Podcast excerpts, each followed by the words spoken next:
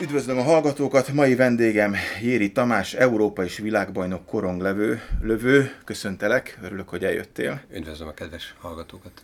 Csapjunk is bele, ugye csatlakoztatok a jótékonysági vadászat felvezető eseményei közé, illetve programjai közé, mégpedig úgy, hogy egy jótékonysági lövészetet tartottatok.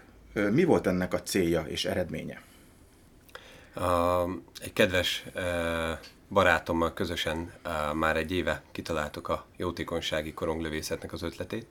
Kerestük a megfelelő platformot és alkalmat ahhoz, hogy ez a legjobban célt érjen, és ehhez a Fejes László által vezetett Országos Jótékonysági Nonprofit Kft.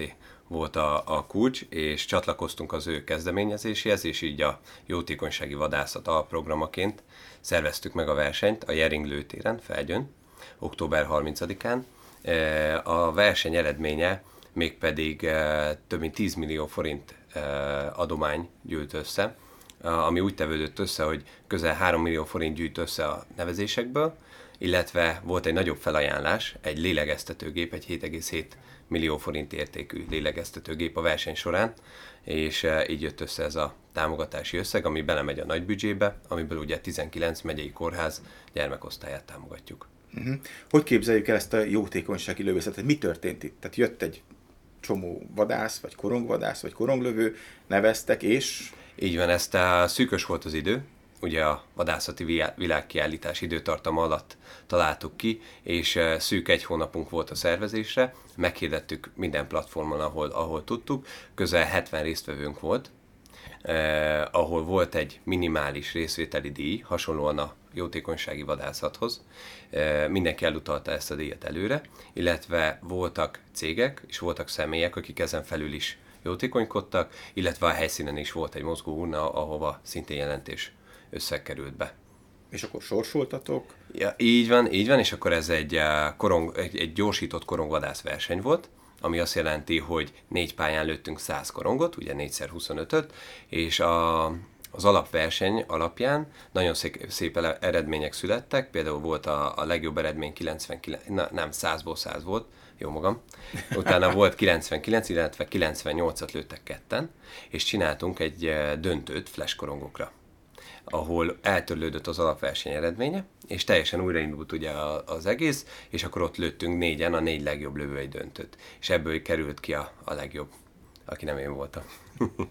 Milyen ö, pszichikai, meg, meg, ö, meg ö, testi felkészülés kell száz korong eltalálásához, füstrelövéséhez? Tehát mi kell ahhoz, milyen állapot kell ahhoz, hogy valaki ezt el tudja érni? Így van ide. Kettő, kettő nagyon fontos tényező szükséges. A saját magad ö, ismerete, ez értem mentálisan és technikailag, hogy a te felkészültséged, a te gyorsaságod, a te pillanatnyi állapotodhoz milyen technikát, milyen, milyen fajta hozzáállást, odafigyelést választasz.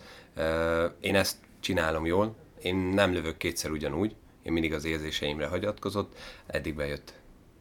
Mikor kell elkezdeni készülni egy ilyen versenyre? Tudom a választ, de de azért mondd el.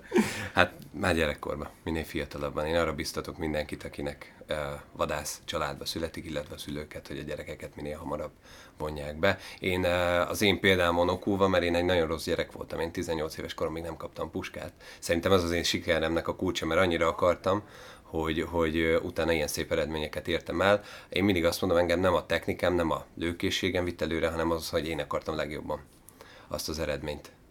És azt mondod, hogy hasznos volt, hogy nem kaptál 18 éves korod előtt puskát? E, én minden vadászaton ott voltam, minden hajtáson én vittem a legtöbb nyulat a vállamon, és, és nekem hasznos volt, úgy gondolom. Nekem. Viszont a nagyon sok barátom, ilyen fiatalabb, mint én, e, kaptak, és ők is nagyon jó vadászok lettek. Ők nem lettek versenyzők, de nagyon jó vadásznak. Úgyhogy e, azért jobb lett volna megkapni. Őszinte vagyok. Igen?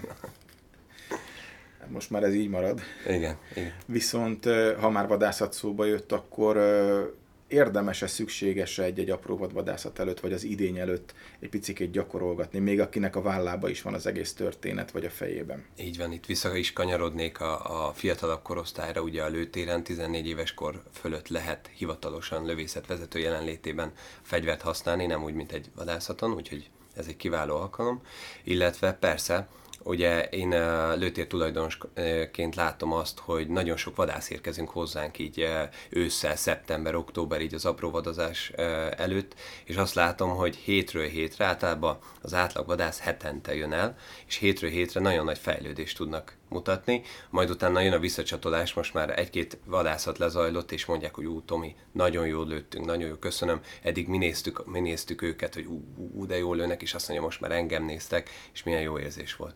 Úgyhogy igazából a találati arányba is rengeteget számít, illetve a tiszta, pontos lövésekbe számít talán, talán a legjobban, hogy, hogy nem sebeznek annyit. De ha azt vesszük, akkor hogy egy korong lőtéren ugye mégiscsak ugyanúgy, tehát mindig ugyanúgy jön a korong, mint, tehát hogy lehet ezt átültetni a, a vadászatban, mert ugye a, a mondjuk egy skit ö, ö, 25 korong az mindig ugyanúgy jön. Igen. A, a Jering lőtér az a lőtér, ahol soha nem jön kétszer ugyanúgy. Nekünk 99 gépünk van, rengeteg szituációt tudunk imitálni, van például egy libagödröm is, ahol 8 gép van, és számos röppájával jönnek feléd, és nagyon sokszor úgy készülünk a vadászokkal, hogy nem mondom meg, hogy mi jön. És ugye gyakorolják azt, hogy figyelni kell, hogy, hogy merről jön, illetve át is kell álljanak. Tehát abban a pillanatban, és határozunk meg tilozónákat, hogy bonyolítsuk a történetet, és tudja azt, hogy vannak ilyen kis pácikáim kirakva, és hogy azután kell meglőjem, lőjem, mintha ott valaki, és akkor át kell forduljon, szépen elengedi, vagy éppen hamarabb lövi, úgyhogy, e, illetve nálunk vizen is tudunk lőni, vannak vizes pályák, egy nyókoron gurul a víztetején, tehát egy, egy hatalmas érzés az, amikor a víz felett repül a korong, vagy gurul, és látod, hova lősz. Uh-huh. Tehát a levegőbe ugye, amikor lősz, nem, nem mindig látod, viszont a vízen nagyon jól látod, hogy, hogy hol éri a vizet előtte vagy mögötte. Úgyhogy mi próbálunk igazából, mi egy korongvadász lőtér vagyunk, és mindenkit arra bíztatok, hogy bármilyen korongvadász lőtéren menjen el, és, és gyakoroljon, mert, mert jelentősen tudja növelni a teljesítményét át tudja ezt vezetni a mindennapokba? Tehát ami az ott tanultakat, az ott tapasztaltakat, azokat a, a vadászaton nagyban tudja használni, hasznosítani? E, igen, amennyiben úgy gyakorol a korongokon is. Ez alatt azt értem, ha már kiismerjük a korongokat egy pályán, akkor nagyon kecsegtető az, hogy tudjuk az elétartást, jön a korong, fölveszük elé, puff, lövünk egyet, nulla mozgása. Én azt arra biztatok minden vadászt, illetve akik hozzám járnak, hogy hogy lendítéssel lőjünk. Tehát a vadat először, vagy a korongot jól megnézzük, jól leolvassuk, ugye információk els, elsődlegesen egy fácánról is, hogy repül felénk, akkor kanyarodik, viszi a szél, nem? Utána felveszük a fegyvert, természetesen a vad mögé, és onnan ugye egy lendítéssel, egy, egy törzsből való forgással, érintve közbe a vadat, ugye a puskacsővel elhagyjuk, elé megyünk, és egy gyorsuló csővel megállás nélkül sütjük el a fegyvert, és remélhetőleg ejtjük is el a vadat. Igen, ez, a, ez a, az iskola példa, így ez, van, a, ez a gyakorlat. Tehát mögül le, mögül le. Így van, de sok esetben ez ugye nem működik, mert, mert, mert miért nem működik, mikor az ember vadászik? Hát Mik igen, a tipikus izgal... hibák? Hát izgalomban van természetesen a vadász, illetve állnak más vadászok is mellette, illetve lehet egy szűkebb nyiladék, és a legtöbb esetben elég kapjuk, és megállunk a puskacsővel, és ezáltal mögé lövünk. Ez a leg, tipikusabb hiba. E, ezért kell a lőtéri gyakorlás, én azt mondom. Hogy, hogy lehet ezt a lőtéren kiküszöbölni, hogy ne mögé lőjünk, hanem úgy, ahogy felvezetted, vagyis elmondtad, hogy kísérjük, áthúzzuk, elengedjük a lövést mozgó puskacsővel. Hogy lehet ezt berögzíteni az emberbe?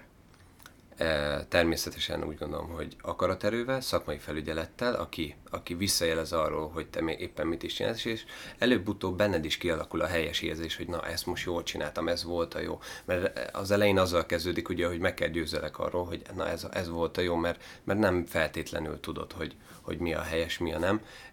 És amikor megjön ez az érzés, én, én ez, a, ez, a, ez alapján lövök, ezért lettem ilyen eredményes, hogy ezt az érzést jegyeztem meg, nem az elétartást, nem a, nem a képet úgymond, amit látunk, hanem az érzést, hogy hogy mozogtam, hova vettem, és milyen érzéssel fordultam utána. Ez a legfontosabb szerintem, mert az érzést visszabírjuk hívni, egy képet, hát igen, most az a fácán lehet, hogy szélhajtotta, lehet, hogy nem, kisebbet, nagyobbat kell élőni, föl kell venni a tempóját. Mm. Ez nagyon fontos, ami mögé vesszük, felveszünk picit a tempóját, és akkor úgy. Tudtok ebbe segíteni előtéren, hogyha valaki esetleg... Én úgy gondolom maximálisan. Vadászat és vadászat után még mindig bizonytalan, és nem megy neki a sörét. Így van, így van, szokott sikerülni akkor rá tudtok nézni, esetlegesen fölhívjátok a hibákra a figyelmet. Elfogadó így a, a, a vadász? Tehát amikor, vagy, vagy ő jobban tudja?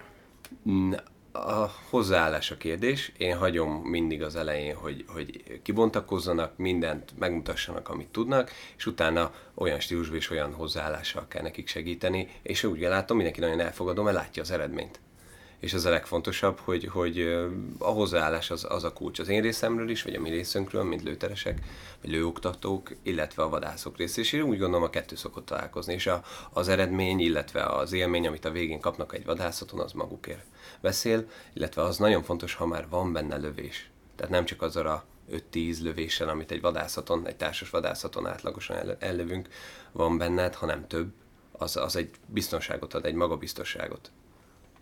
Európa és világbajnok koronglövőként hogy látod a, a, a sportágnak a, a jövőjét? Van jövője? Lehet ezzel haladni? Fejlődőképes? Én úgy látom, hogy most, az elmúlt évben rengeteg tehetséges fiatal fordult meg az én lőtem. Én nagyon büszke vagyok arra, hogy nálam volt a legtöbb junior nevezés a tavalyi, az idei évben elnézést, illetve nálam a juniorok ingyen lőnek, minden versenyen, illetve tőlem ingyen szakmai segítséget kapnak, és úgy látom, hogy van jövője, nagyon sok tehetséges fiatal van, nyilván ez egy e, drága sport, ezen nincs mit szépíteni, főleg a mai lőszerárak mellett, sajnos egyre jobban emelkednek, viszont e, bízom abban, hogy a mi szövetségünk, illetve a generálisan az egész magyar e, lövő szövetség fogja támogatni a fiatalokat, nagyon sok tehetséges van, még egyszer mondom, és egyre jobb lőoktatóink is vannak, egyre jobb lőtereink is vannak, és ez mind együtt tudja azt eredményezni, hogy olyan szép eredmények szülessenek, amit én is, vagy, vagy mások is elértek ebbe az országba. Lesz ugye jótékonysági vadászat az év végén, több megyében is. Te részt veszel valamelyiken? Természetesen a Csongrád megyén részt fogok venni. Remek. Köszönöm Éri Tamásnak, hogy ellátogatott hozzánk. Mit kell ilyenkor mondani egy, egy versenyzőnek? Kéz- és lábtörést, egy kalappal? Hogy, hogy szokott ez lenni búcsúzásként? 25 füstet vagy egy kalappal. Akkor ezt kívánom a továbbiakban. Köszönöm, hogy eljöttél. Köszönöm szépen.